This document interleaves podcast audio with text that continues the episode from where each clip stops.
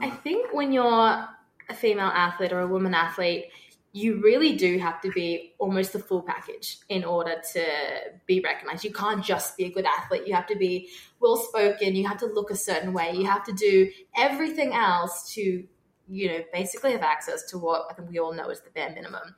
And it's frustrating. On top of that, your entire identity mm-hmm. is as a woman athlete. You don't get to pick your platforms you know, I, I look at my male able-bodied counterparts, and you know, if their bit is like you know environmental sustainability or it's whatever you want it to be, you can you can pick that and use your platform to have those conversations. Where I find as women athletes and as as para athletes, your whole fight has to be women inequality or disability inequality, and it's one of the most frustrating things because who you are as a person no longer matters. You have to use your platform to further that, and it's we do almost have a responsibility to to do it, which is frustrating. I love my women in sport community because we all lean into that. As much as it's not entirely fair that that's where we're kind of having to put our voices and you know your energy and, and overall can be quite a dehumanizing experience to have to have those conversations day in day out. But i love that every single one of us is doing it and i love that we are seeing the results firsthand right now. The way sport is moving and the way you know, the larger, you know, women's movement is moving is, is unreal. And knowing that we're all part of that is honestly one of the most satisfying parts of the job. From Women's Health Australia, this is Uninterrupted, a podcast where we share inspiring conversations to help you live a healthier, more empowered life. I'm editor in chief, Lisa Gebilagan. Australia's racing greatest of all time, Madison de Rozario, has won an insane number of medals six Paralympic Games, 10 World Championships, and two Commonwealth Games. She also holds the world record for the women's 800 metres and has had a Barbie Shero doll made of her. But that packed resume isn't the only reason why she is a badass. She's also a fierce feminist who tirelessly advocates for women in sport and brings attention to the double standard experienced by female athletes and the fact that, in the current world we live in, that double standard runs even deeper for para athletes. On this special International Women's Day bonus episode, Madison chats with our executive editor, Kara Byers, about what we can do to help smash the double standard for all.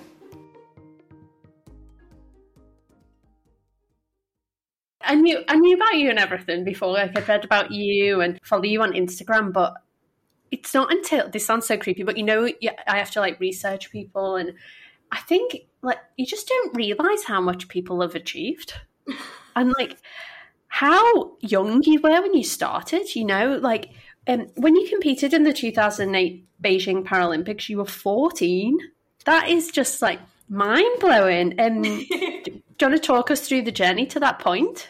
Yeah, so that was incredibly unexpected. I I did not think that I would be at the Beijing Paralympics. I um I really kind of fell in love with wheelchair racing like a few years prior. I'd you know been doing it you know as a kid, kind of doing sport as you know nothing incredibly serious. Maybe when I was about eleven ish, and Louise Savage, who is initially from Perth, was coming back over for for a wedding, and basically she was told to come to track, check out this girl. Like we think maybe there's some potential there, and Lou Lou did. Lou came, and, and even to this day, Lou's someone who, despite all of her success as both an athlete and a coach, the amount that she gives back to the development side of our sport is absolutely unreal. And and I'm someone who benefited from that as an 11 year old. And Louise came out to the track to see this girl that she'd never seen before and I think saw some kind of talent in me that I, I did not see at that point. I had no idea what I was doing, and and she kind of started to give me some kind of guidance, you know, in that space, and and convinced my mum to let me come to this big international competition in Sydney,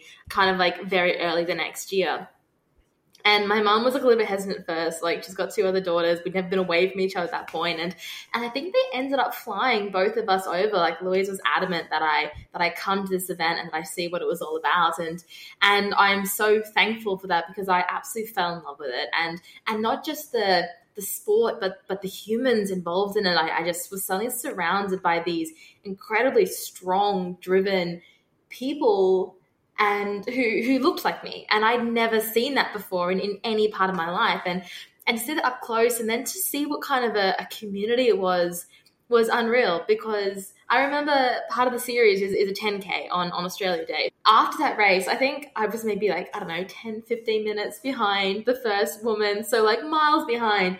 And I remember the woman that I can't remember if she won it, but she was a world record holder on the track. Her name was Chantal Petitclerc. She kind of like we went for like a little walk afterwards, and she like she bought me a milkshake, and she was like, you know, I see so much potential in you, and and that was when I kind of didn't just get to see these athletes, but to kind of like you know form relationships and and be surrounded by people who were seeing something in me that I never even considered could possibly be there. And and so that's how I really fell in love with the sport. And so Louise and I started working together only a couple months after that. I remember she called me and she was like, Hey, like, would you be interested in working together? And if Louise Savage asks if you want to be coached by her, you obviously say yes to that immediately.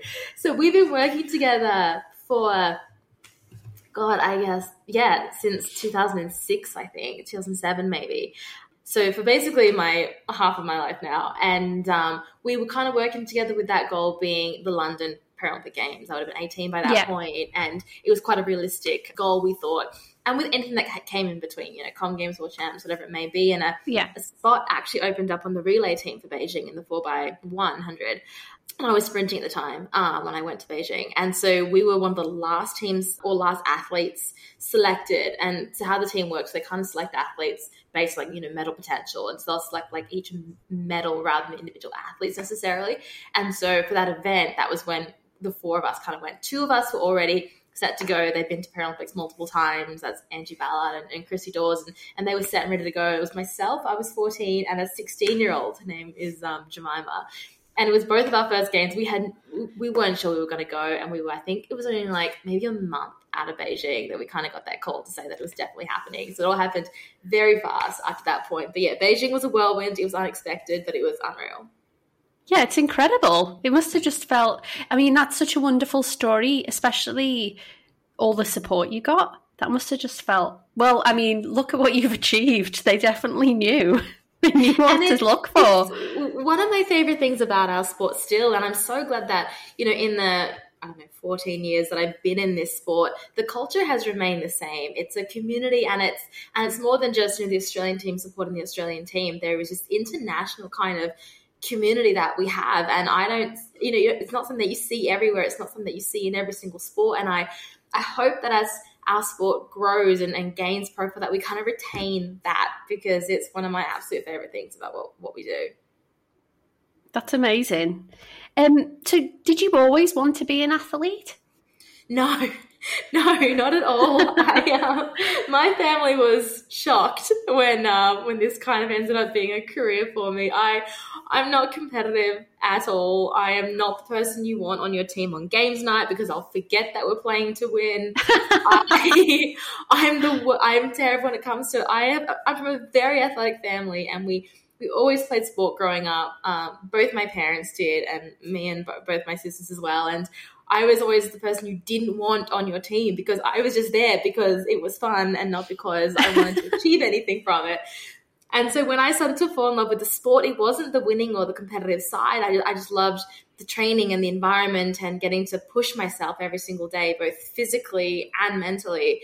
And that's what kind of really drew me to it. And it's actually taken me a long time and I think two Paralympic Games to really work out how I can line up for a race and want to win and what that looks like for me because it's so different for, for everybody. So, no, I definitely did not think that this would be um, where I ended up. Oh wow, that's awesome! Um, also, I'm exactly the same, especially like games night. I'm rubbish, and I get really bored so quickly. So yes. I just start like tuning out. Like, never ever invite me to a poker night because I'll just be like, "What? What's happening?" I've actually won a few poker games because I just don't. I'm not listening. I'm not paying any attention, so everyone thinks I'm like bluffing. But actually, no, so good. I just don't care. I love that, and I find that painfully relatable. so, um, can we talk about your disability? Yeah, not um, like not the specifics of mine, just because it's not super relevant. But we can talk yeah. about like the impact of disability on things. Yeah, because the thing is, like, it's a bit like when you, you know, you must be so sick of being asked about it because we should live in a society where we just don't like we don't need to talk about it anymore because it's just we're all treated the same. Yeah one of the things that we say is you you want your disability to be the least interesting thing about you because that's how it feels to to live in this body. And then it's this kind of disjoint where you feel that way about yourself and then you exist in a world that absolutely does not view it that way. And so it's quite a jarring experience viewing yourself in one particular way and having the complete opposite kind of be put on you and so it's it's something that i think you know we're all trying to shift a little bit but it's a bit of a slow process uh, because the thing is yeah you, you've achieved so much there's so much more to talk about just so much more. And talking yeah. about that, you've got like an extraordinary CV. Obviously, you're an amazing athlete. You've broken world records. You've won gold medals, but you've also had a Barbie doll made of you. Yeah, she lives on my bookshelf um, over there. That's um, still a bit of a surreal one. Yeah, that must have been crazy when that happened. What happened? Did they like call you and say, "We want to make a Barbie of you"?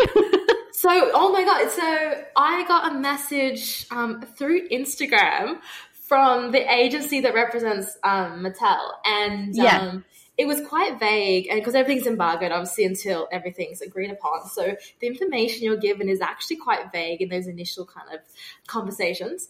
And so I remember getting this message, and it was like, um, you know, I can't remember the exact wording, but basically it was like a brand that you definitely know wants to work with you on a project. like you know, do, like, like, you know, what's the best contact? And I remember seeing it, and you kind of you do get quite a few messages that look like this, you know, and you you know don't think too much of. It. I remember just like sending a screenshot to my management, and you know, with a bunch of other stuff, and like you know, whenever you have time, like have a look at this one.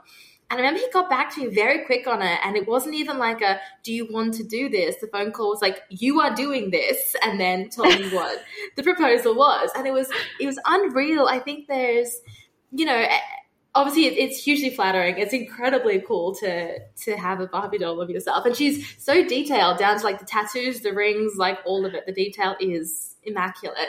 But um, the the brand is unreal, and that was one of the most amazing things about the entire experience. Was one of Mattel's big pushes is to kind of create that equality and and to show the the the pathways and the potential futures for young girls that we don't always see. And that's something that I, one of the biggest things that I want to use my sporting platform for is exactly that. Because when it comes to girls with disabilities, you don't really see a future. And I remember what that felt like growing up. And, and when I was growing up, I fell into my sporting career very, very young. And so I never kind of had to go through that phase of finding a casual job when I was in high school. But I remember when my friends were going through that, thinking, if I were to need to do that, what would I do? What are my options? And I couldn't think of a single job where I had seen someone that looked like me in that space. And then you try and think of, well, what would I do? And you think of like, you know, your retail jobs, your hospitality jobs, all of those jobs that my friends were now doing. And none of them were particularly accessible. There's always something that was going to make that incredibly difficult. And when you're, you know, kind of 13, 14, you don't really want to, you don't know how to fight for the space to, to take up. You kind of just want to fit into it. And you weren't able to do that. And I, I very much remember what that felt like. And even though I never had to personally experience, I wasn't, you know, looking for, for casual job. And I was so lucky that I was able to see it without it having a hugely negative impact on myself. And, and that's what we do to, to girls in society as well. We, at some point as, as young girls we, we stop believing that everything is possible. We stop seeing our own potential.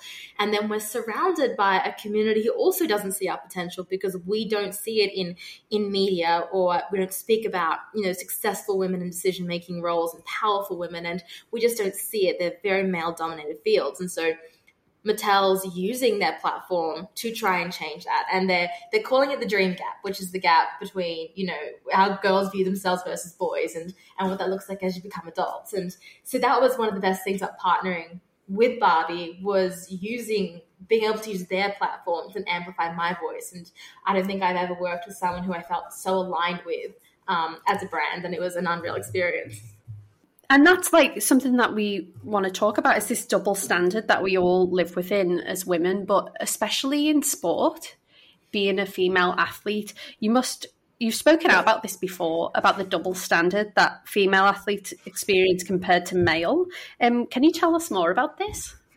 I think when you're a female athlete or a woman athlete, you really do have to be almost the full package in order to be recognized. You can't just be a good athlete. You have to be well spoken. You have to look a certain way. You have to do everything else to, you know, basically have access to what I think we all know is the bare minimum.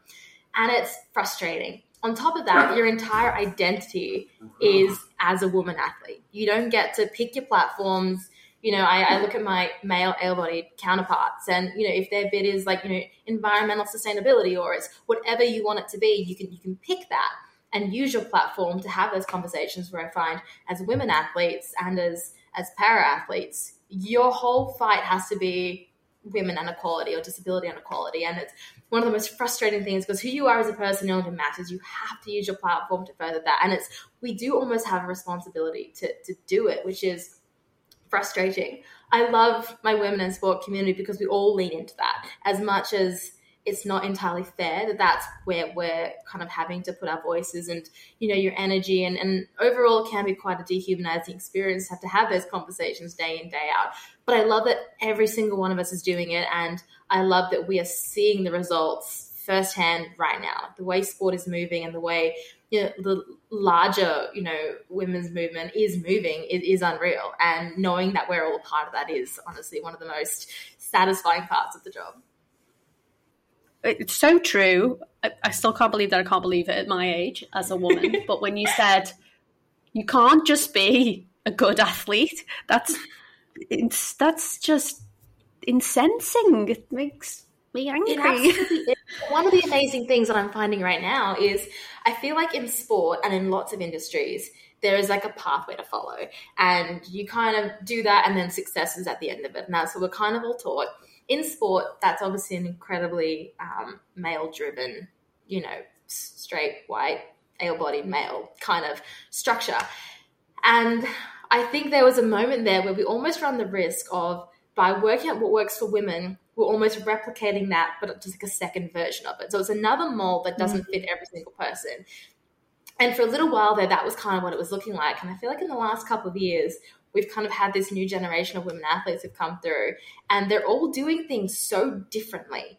And that's what I love is there's no one way now to be a woman in sport. It's absolutely anything you want to do and to be. Like I think there's so many strong, incredible women just navigating that entirely differently. And what that kind of does is open up sport to to every single personality. And that's one of the things that I almost felt like I didn't belong in sport. I'd been to two Paralympic Games because I wasn't competitive and I wasn't fiery and I didn't get out there and get angry. and I think now if I'd seen Ash Barty when I was 14, like I would have never tried to have been that person. But instead, every woman in sport that I saw, it was a very masculine approach because that's what we had to be back then. And we don't anymore. We look at Ash and she's so authentic. She's so gentle and feminine and her approach is one that works for her. And I, I kind of, I love now that we're going to have young girls coming through sport who who see that and and get to be that if that's who they are. Or they see you know strong loud women as well and that's also beautiful and, and okay. And we, we're kind of seeing all of it. I love that there's no one way that these women right now at the forefront are doing it. It's just everyone's being so authentic and it's amazing to watch.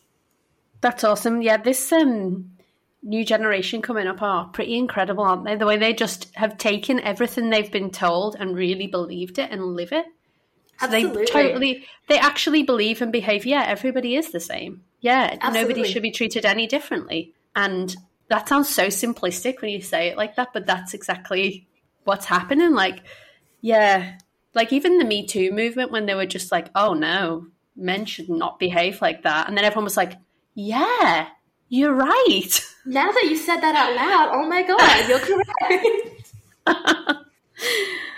yes, good on them. So, talking about what an insanely talented athlete you are, you've won so many medals. Can you just list out how many medals you've won, please? Because I would just like that to go on record. I um I genuinely couldn't. I don't know. the worst answer. Um, I I actually don't know. Oh, what? Wait, now I'm gonna have to put it up and pull it up on Google because I'm like, Like, I was of us is waiting for you to say, this. I was waiting for you to just be like, yeah, uh, two Paralympic gold medals, uh, two, three silvers, and a bronze at Paralympic Games. yeah, two medals, three silver and a bronze. You've also won ten medals, three gold, three silver, and four bronze at the World Para Athletics Championships, and two gold at the Commonwealth Games. Pretty good aren't you. Thank you. um, you also hold world two world records for women's 800 meters. I lost the 1500 beginning of lockdown at a race I wasn't at, which devastates me. I still hold the 800. Um, but Manuela Schär, who is unreal, she was silver in that marathon. She she decimated that world record on her own in Switzerland um, in 2020. So yeah, short lived but good. Yeah, but it still happened. Also, I mean, COVID. Does it want to demolish anything else? Okay, but you're still a, a goat. You're still a greatest of all time. So, what's that feel like?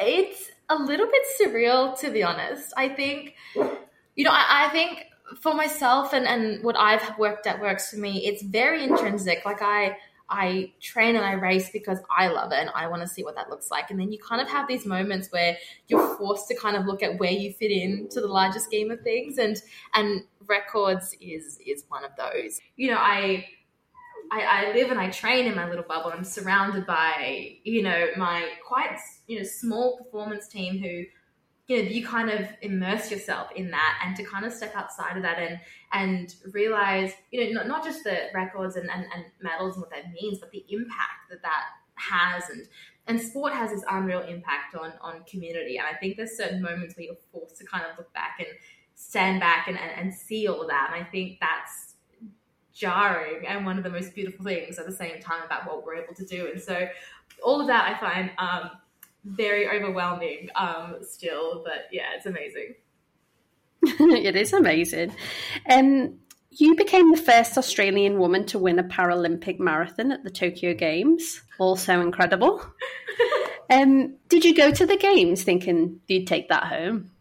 No, I didn't. The the marathon was a funny one because there was so much pressure for me to perform on the track in that 800, both from myself and I think my large team. I it was an event that I don't think I'd been beaten in since maybe 2017, um, and I think I put a lot of pressure on myself to to really bring that one home. And and I'd never lined up for a big like a, an event like the Paralympic Games with only one goal kind of being one result sort of being one that would um, I would be happy with and it's quite a tricky thing to, to process. I remember in the village having all these conversations with my sports psych who I was lucky enough actually traveled with us. She was a team psych and so I remember that we had this, you know, 90 minute two hour conversation a couple of days before the 800 about what do I do if I don't win this event? Like, how do you make peace with silver, which is an incredible result? Like, how do you, like, the, the quite, it was quite a difficult kind of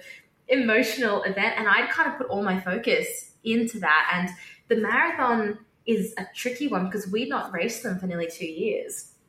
I'd raced on the end of December of 2019. I'd raced Singapore Marathon, and then that was it. I hadn't you know, raced a marathon in yeah, in, in two years. And so it's hard to I think to tell where you're at in that space. And we definitely used the postponement to to kind of bury ourselves in base work and build that Mhm. fitness. And and I, I knew we'd done that and I had, you know, I'd seen all the numbers, you know, the VO2 tests, all of it, to, to know we were in very good physical shape. But I was assuming everyone had done the same thing and they had. We, we'd all kind of taken advantage of being able to fall back into base work for an opportunity that was never going to come around again.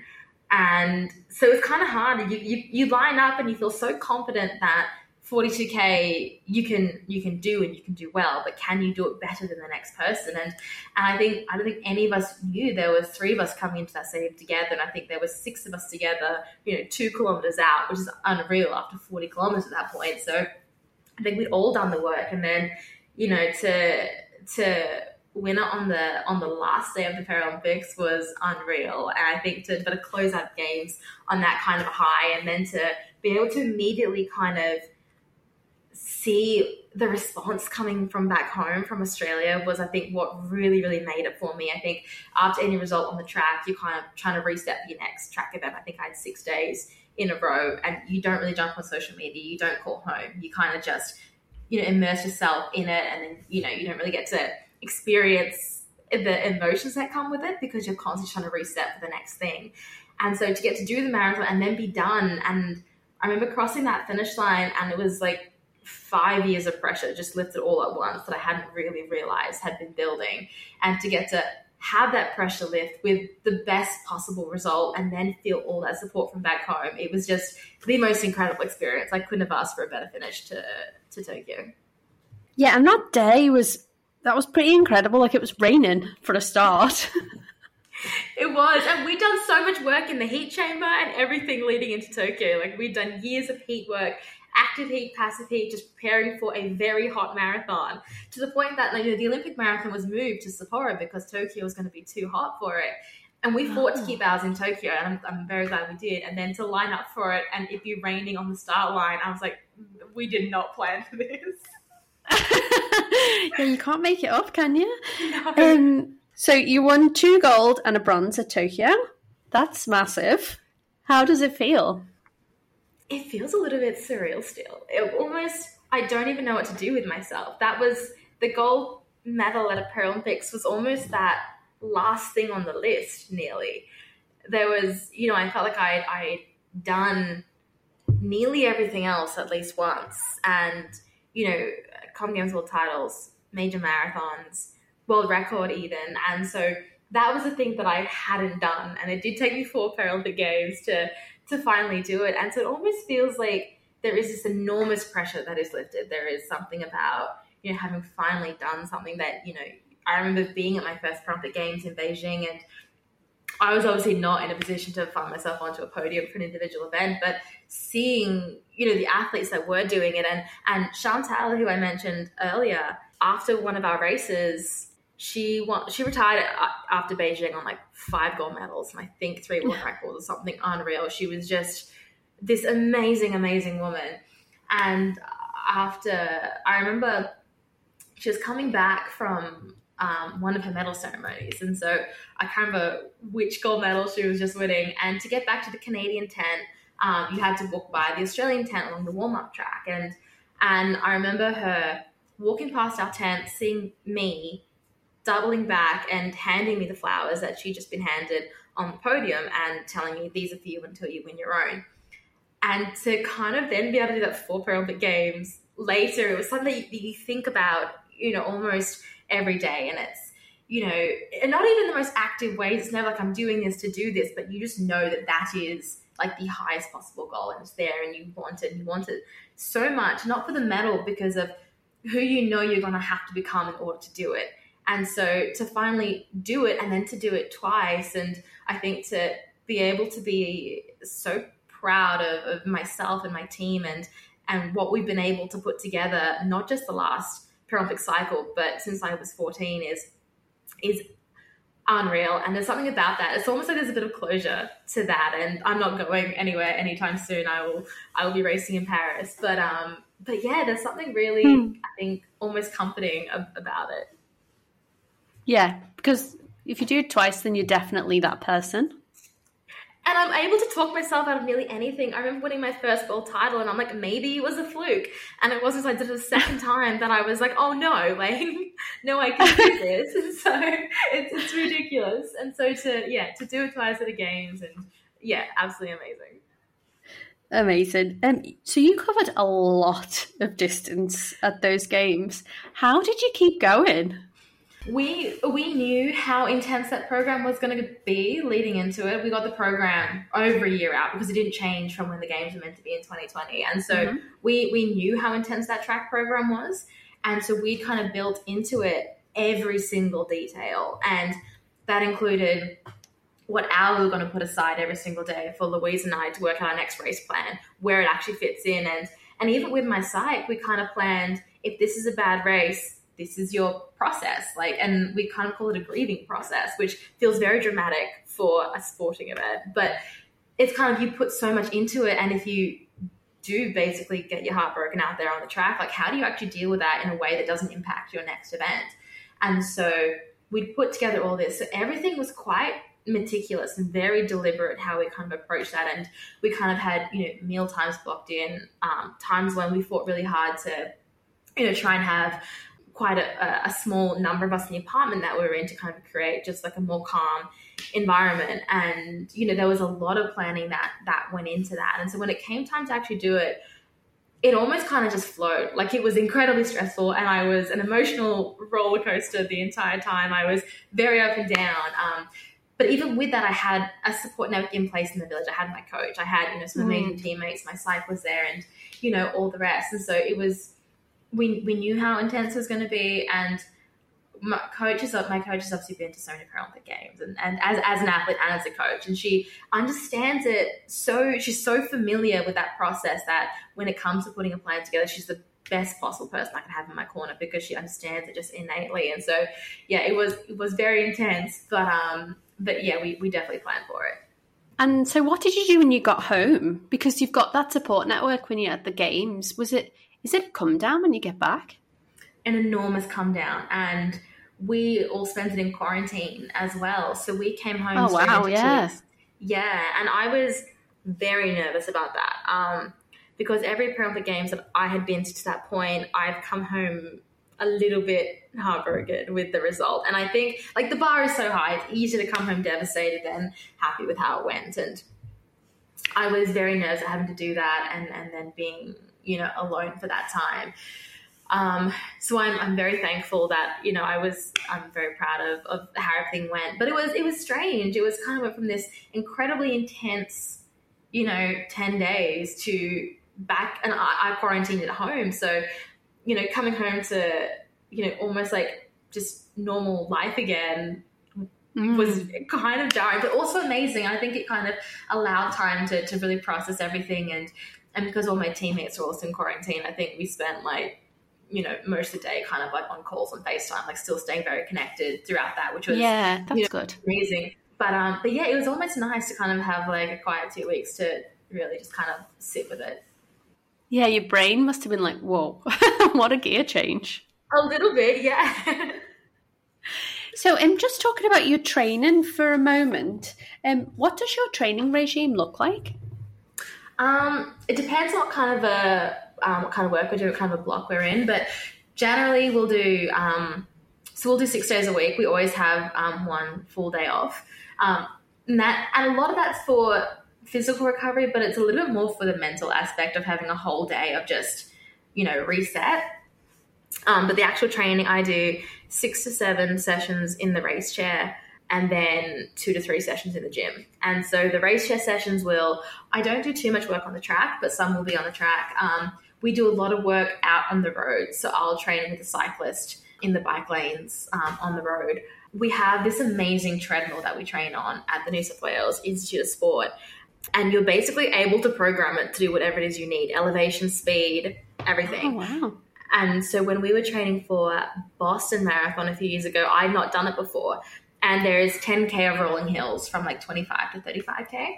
And we programmed oh. that into the yeah we programmed that into the treadmill and so i was able to familiarize myself with the time i went and, and over to boston and raced i'd never seen the course before but it was almost like i was familiar with this the trickiest part of it and so we use that a lot and on top of that we use um, an altitude chamber, so heat and altitude. Um, and we'll put like the rollers, which are a stationary training tool, in there, and we'll do a lot of work, especially leading into Tokyo in the heat. And then my gym sessions, yeah, most of them are quite heavy, but they're just to kind of complement the chair sessions to make me as available and as strong as possible to be able to do everything I need to do in the race chair. And my team works together very closely. So my my, you know, Louise, my wheelchair racing coach, will talk to my S&C coach and the physiologist and the dietitian, and they kind of bring together a program, you know, very cohesively that I'm able to kind of just move through, which is, yeah, it's an unreal team. Yeah, wow, it sounds like really cool. Like, yeah. Um, so is there anything that you absolutely hate that you've just had to make peace with? Oh, I hate being bored in sessions. So if it's like an easy roll or like a threshold where you just want to like hold a pace and you know like kind your heart rate at a certain point where it's not that hard, but it's you know you're working. I get so frustrated to the point that we had to start doing them on the treadmill, so I couldn't like push it a little bit more. So my physiologist can control the speed. So I would do like you know eight to twelve minute efforts, and I just want to kind of go as hard as I can.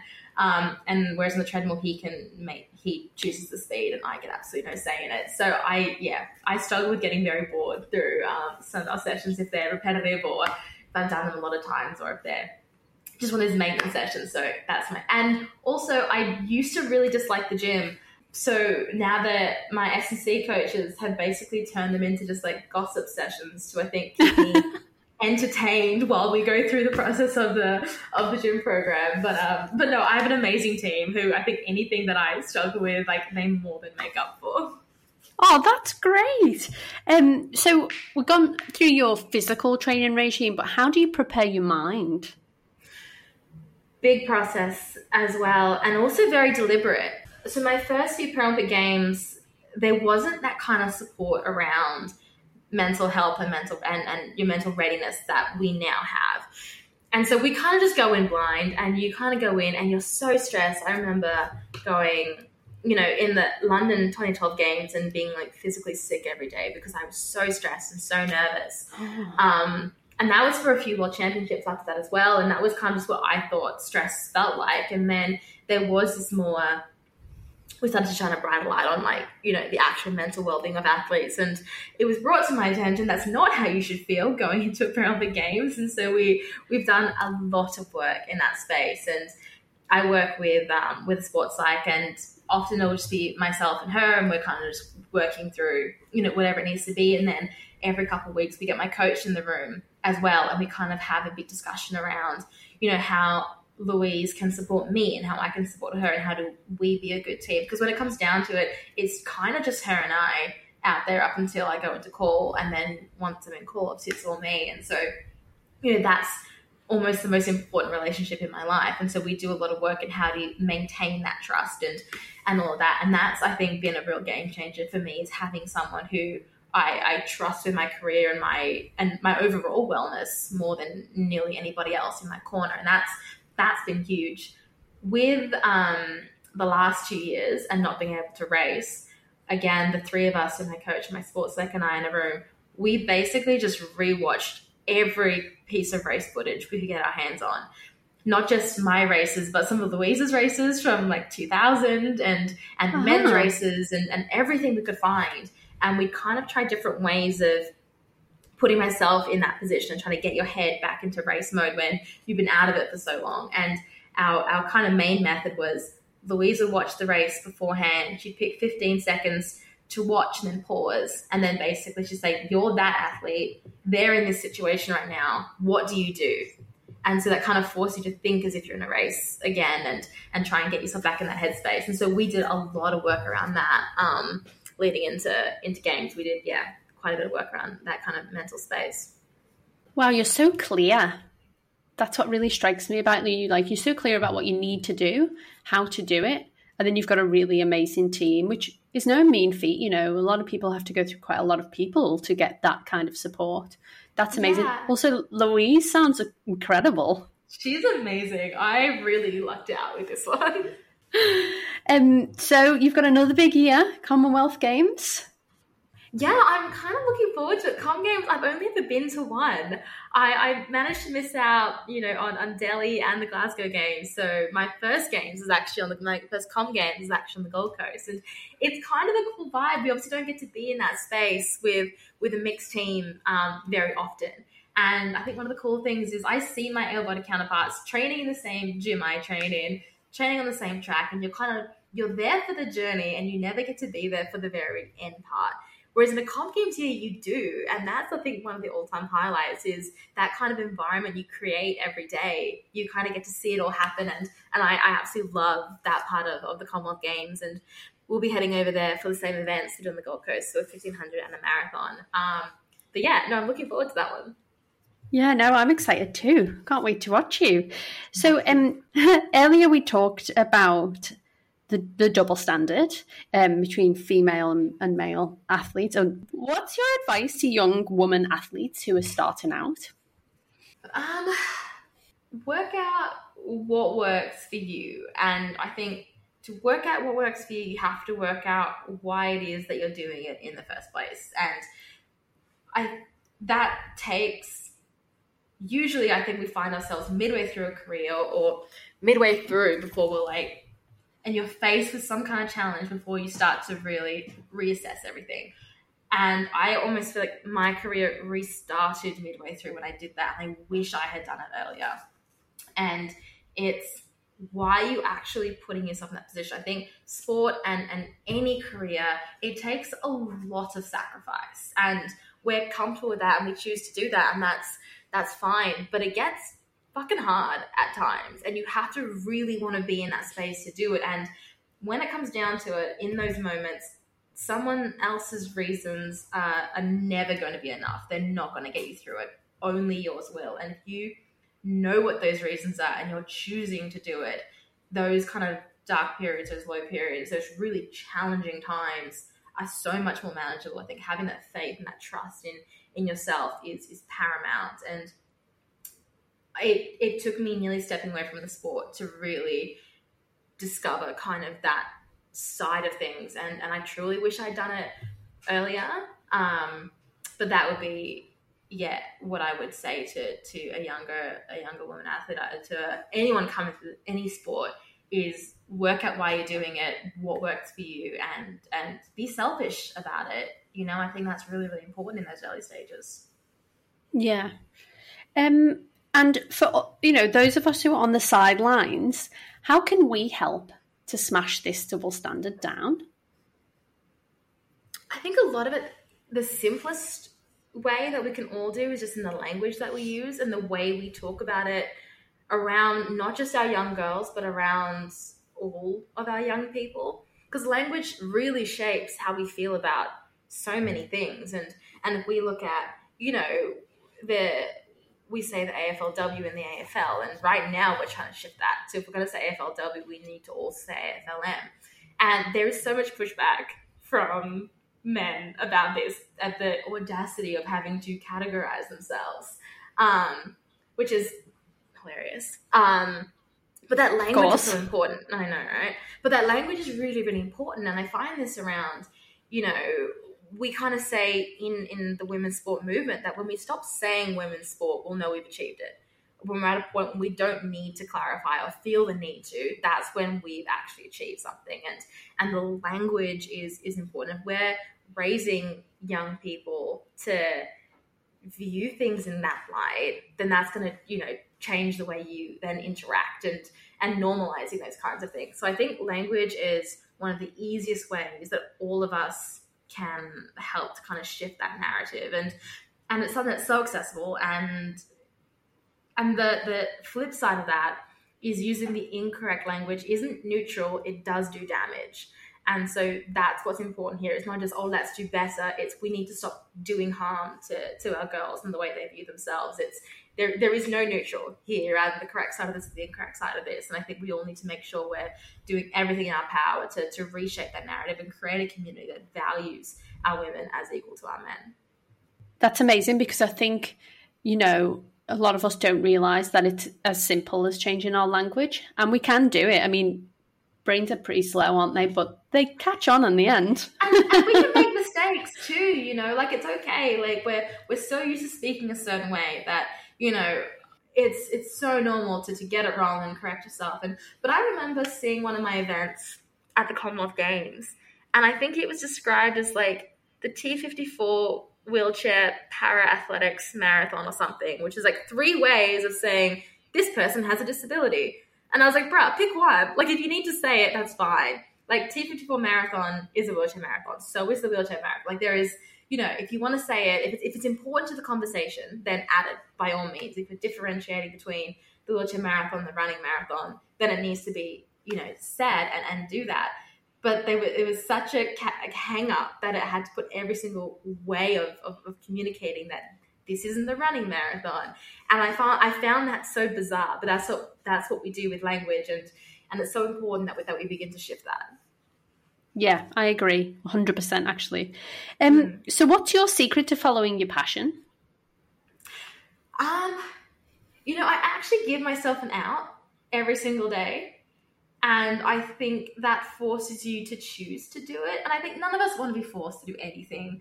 And even if we're the ones forcing ourselves, you're still almost there involuntarily. And that's something that I almost refuse to do. There are there are moments when you have to force yourself to keep going. And for me, that's like, you know, the last 5K of a marathon. It's those really intense, challenging moments where you would do anything to be done.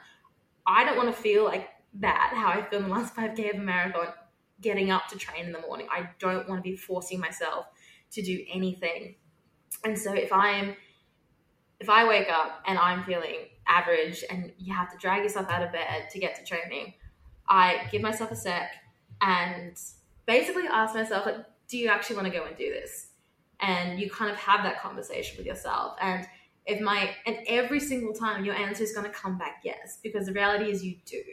And you've put yourself in that position because you want to be there. And this kind of goes back to reminding yourself of your own why and your own reasons and why you're doing it this way. And so then when you do turn up to, to training, to your job, to whatever it is. You're there on your own terms and because you want to be and i i feel like you're able to give more of yourself if you're choosing to be there. I think you can force yourself into a situation. I don't believe that you're able to give everything when you're a little bit resentful of being there in the first place because if you choose to put yourself there i think you're able to really pour all of yourself into that and so that's mine and yeah it, it's i honestly give myself the option of saying no every single morning I'm going to adopt that. um, okay, let's get into our quicker, more quick fire questions. So, if you could tell your younger self one thing, what would it be? No advice. She's going to make so many mistakes and she needs to make every single one of them. Amazing. She can struggle, she'll make it work. Where do you feel happiest and like yourself? Around really specific people. And that's the last couple of years, I feel like that's become such a priority to me. I've noticed like when do I feel really good? It's always around people that bring that out of me. And as someone who's like fiercely independent, I didn't love this realization. It was actually really upsetting, but it's true. And so, yeah, I I'm so um uh deliberate with who I spend a lot of time with, and I think that's really really important. If you could travel anywhere in the world, where would you go and why? right now, home to Perth. I've not been. I haven't seen my family in a couple of years. Um, so right now, yes, it would be um, home to Perth. Fortress WA, hey? yes, the Republic of Western Australia. what did you learn about yourself this past year? So much. Um, I think that I'm, I'm very proud of myself. I think is is the main one, and that is a hard thing. I think for us as people to like actually tell ourselves. I think we're very good at criticizing ourselves, but I think yeah, I one of my big things my side was speaking more positively about you know myself and how you would a friend almost, and the impact that has is is unreal. What's something you wish more people knew about you? Um, ooh,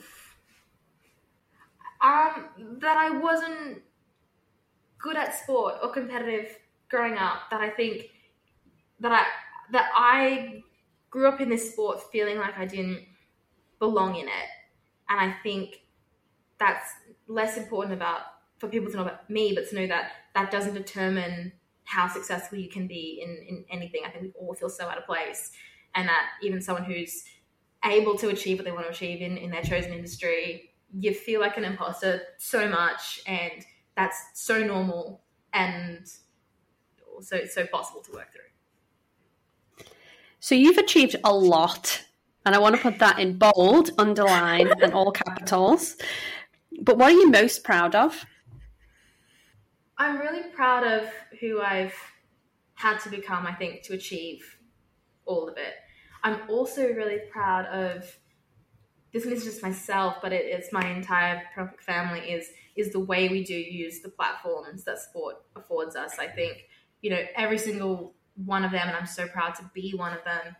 You, you know, recognizes the impact they have. You know, the Paralympics is the largest platform afforded to people with disabilities, and I don't think any of us take that lightly. And I'm I'm so proud of, of the impact that this team has been able to have for the last yeah ten years. What's the one thing you're most excited about in 2022? Ooh. I mean, I'm excited to get back out and race marathons. That's unreal. I'm excited to see how Tokyo has shifted the Paralympic movement here in Australia. The the coverage that we had was unreal, and so I think to be able to see that, I raced on last week out on the roads. It's the first time racing in Australia in in a year, and the crowds were amazing. The energy was amazing, and it was like a direct kind of result of of that like that shift that we've had in the Paralympic movement here here in Australia. And so I'm excited to to see how all of that continues to look.